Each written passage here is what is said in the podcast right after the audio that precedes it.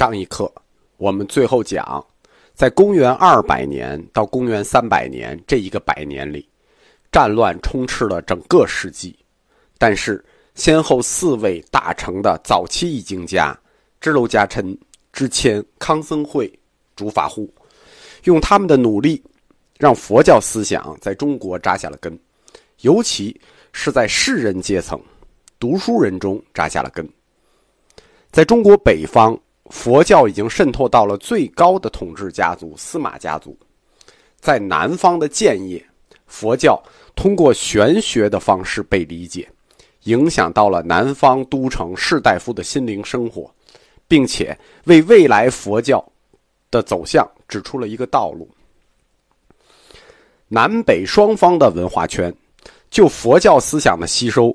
几乎不约而同的选择了大乘佛教。早成、小乘佛教实际是先传过来的，但是南北双方却都选择了大乘佛教。中国佛教的早期概念其实是一锅粥的，他们并不清楚大乘佛教和小乘佛教的界限。在法语西来的最初二百年里，北方。以竺法护所翻译的《正法华经》为指导，南方以玄学化的《道行经》和《放光经》为指导，自发的向大乘佛教的方向倾斜。中国佛学界真正的导向大乘精神、大乘佛教，是在求那跋陀罗重译的《大般涅盘经》之后，一切众生皆有佛性的佛性论被提出来，取得了第二阶段。佛学的话语权，弘扬大乘思想，抨击小乘，才成为佛学界的风尚。为什么法语西来有大乘有小乘，而我们一开始就自发的向大乘佛教倾斜呢？这是一个大论题，非常大。它要追溯到一千七百年前我们的选择，所以要扯得稍微远一点。但这个问题是必须回答的，因为大乘和小乘为什么我们最终选择了大乘？中国自发的导向大乘佛教有三个原因。第一个原因，民族内生性的宗教信仰习惯；第二个原因，中国的民本主义传统；第三个原因，大乘佛教所暗含的社会改造理想。大吧，就是我们导向大乘佛教的这个理由是很大的。这三个理由，每个理由都很大。第一个，首先，我们中国的内生宗教信仰习惯。什么是我们中国的内生宗教信仰习惯呢？三个字：有弹性。信仰要有弹性。大部分中国人的信仰摇摆于泛神论与无神论之间。就是要不然很多神，相信万物有灵，只要有了事儿，各种神你都会信；要不然就是无神论者，个个都是唯物主义者。这是一种实用性的民族性格，这种实用性的民族性格从本质上决定了我们中国排斥一神教，因为一神论宗教的教义它往往都缺乏弹性。一神教的教义啊。他们一般都有根本经，你很难去找那个后门那个解释。一神教缺乏后门，缺乏自由解释的空间，使我们排斥它。我们民族的内生宗教信仰习惯，希望选择一个有弹性的宗教，可以满足我们，方便我们在泛神论和无神论中间徘徊。佛教初传东土。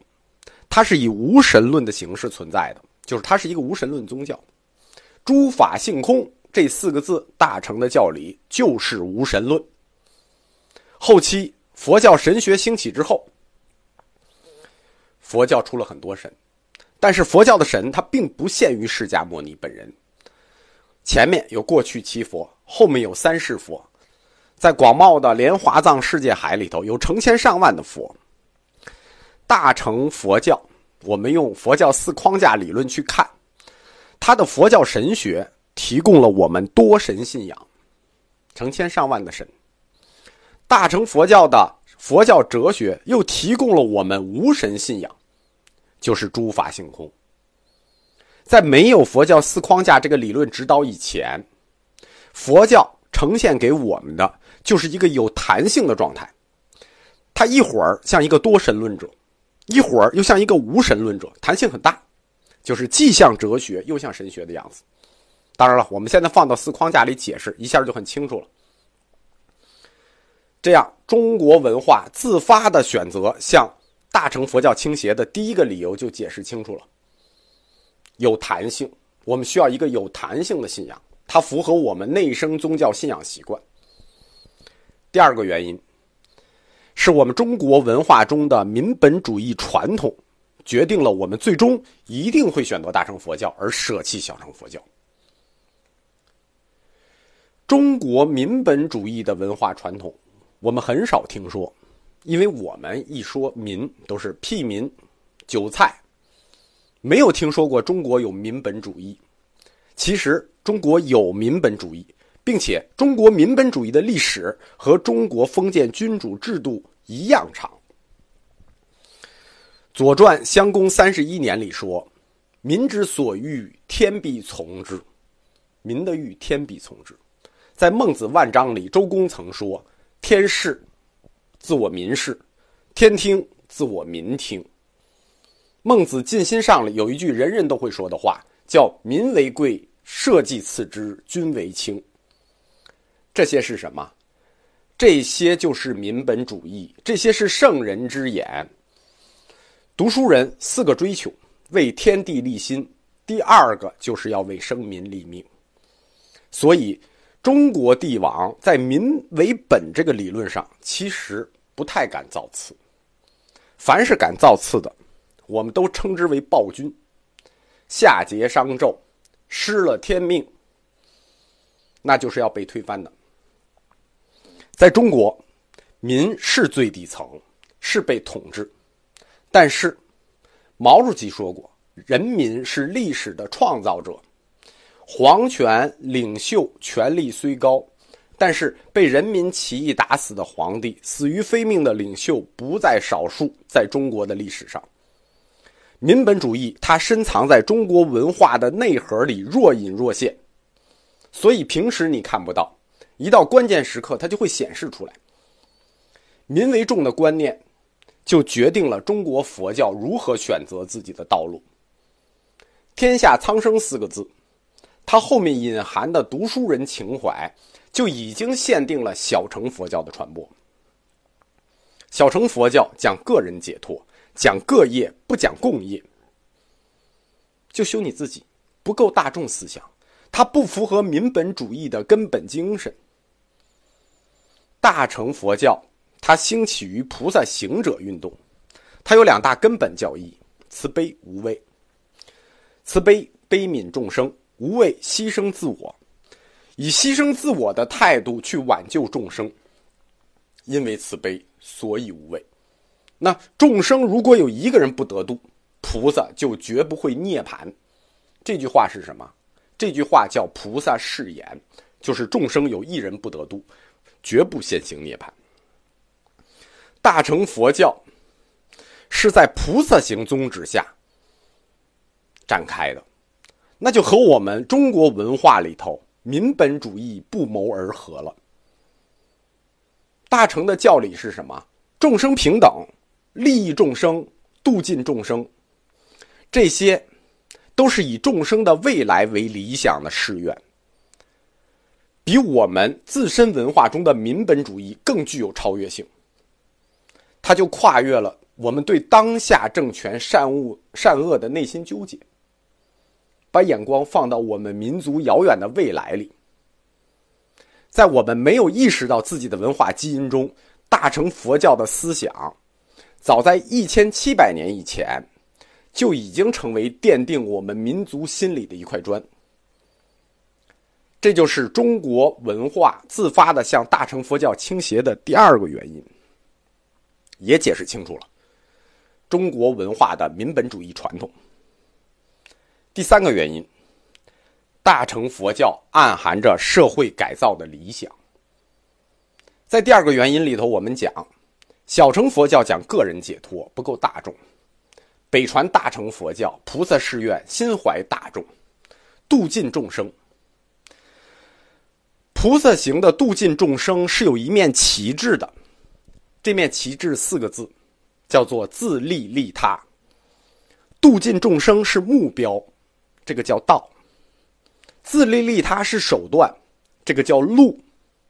合在一起，就是我们要走的大乘佛教的道路。度尽众生，自利利他。为什么一定要自利利他才是路呢？因为在佛教发展的过程里头，碰到过一个发人深省的问题，又极为朴素、极为现实。这个世界，你经常看到的是好人没有好报，坏人也没得恶报，而且坏人还挺嗨。甭管你承认不承认，这就是现实世界。小乘佛教的理论指出，业报必报，只是时间未到。换句话说，你等着瞧，你这辈子不报，还有下辈子，总之会报，必报的。正义会迟到，但不会缺席。这是小乘佛教给的解释，就是为什么好人没好报，坏人没恶报，时间没到。但是我们要问一个问题：正义会迟到，但不会缺席。迟到的正义还叫正义吗？我们难道就要活在一个正义永远迟到的世界里吗？大乘佛教指出了这一现象背后深刻的根源：共业。这个世界共业所成。但是共业坏了，世界就坏了。世界的共业这么差，好人怎么可能得好报？他根本就没有这个规矩了。坏人怎么可能有恶报？都修共业，呃，都修各业，不修共业。那在制度之恶下面，谁能解脱？你在北朝鲜转世过来，你看不见金三儿，你看见金四、金五。大乘佛教就直接把刀指向了最核心的问题。社会制度之恶，为什么是制度之恶而不是世界之恶呢？因为世界没有善恶，好的制度里头，坏人可以变成好人，世界谓之善；坏的制度里头，好人也能变成坏人，世界谓之恶。世界的善恶不过是制度善恶的体现。大乘佛教举起自利利他的旗帜，其背后的意义是革命性的。它暗含着社会改造的理想。在佛教哲学里，我们讲要重振大乘精神。重振的是哪一部分的大乘精神？大乘精神两个：慈悲、无畏。慈悲已经够多了，等着重振的是无畏精神。无畏精神指向的就是那个共业。只有为了共业的牺牲，才谈得上无畏。修人间的共业，实际就是修各业。有世间，才有出世间。否则，你就吃点素，你就放点生，你那叫假慈悲。列宁同志说过：“鳄鱼的眼泪。”在唐朝以前，农民起义大多是以道教思想为指导的；在唐朝以后，农民起义大多是以佛教思想为指导的。理由就在这里。佛教理论中自带有革命性的部分，带有改造社会的理想。至此，我们就彻底回答了前面的问题：为什么中国文化一开始就自发的向大乘佛教倾斜，并且最终导向大乘，确立了北传佛教的主导地位？就是这三个原因决定的：民族内生的宗教信仰习惯。中国的民本主义传统，暗含的社会改造理想，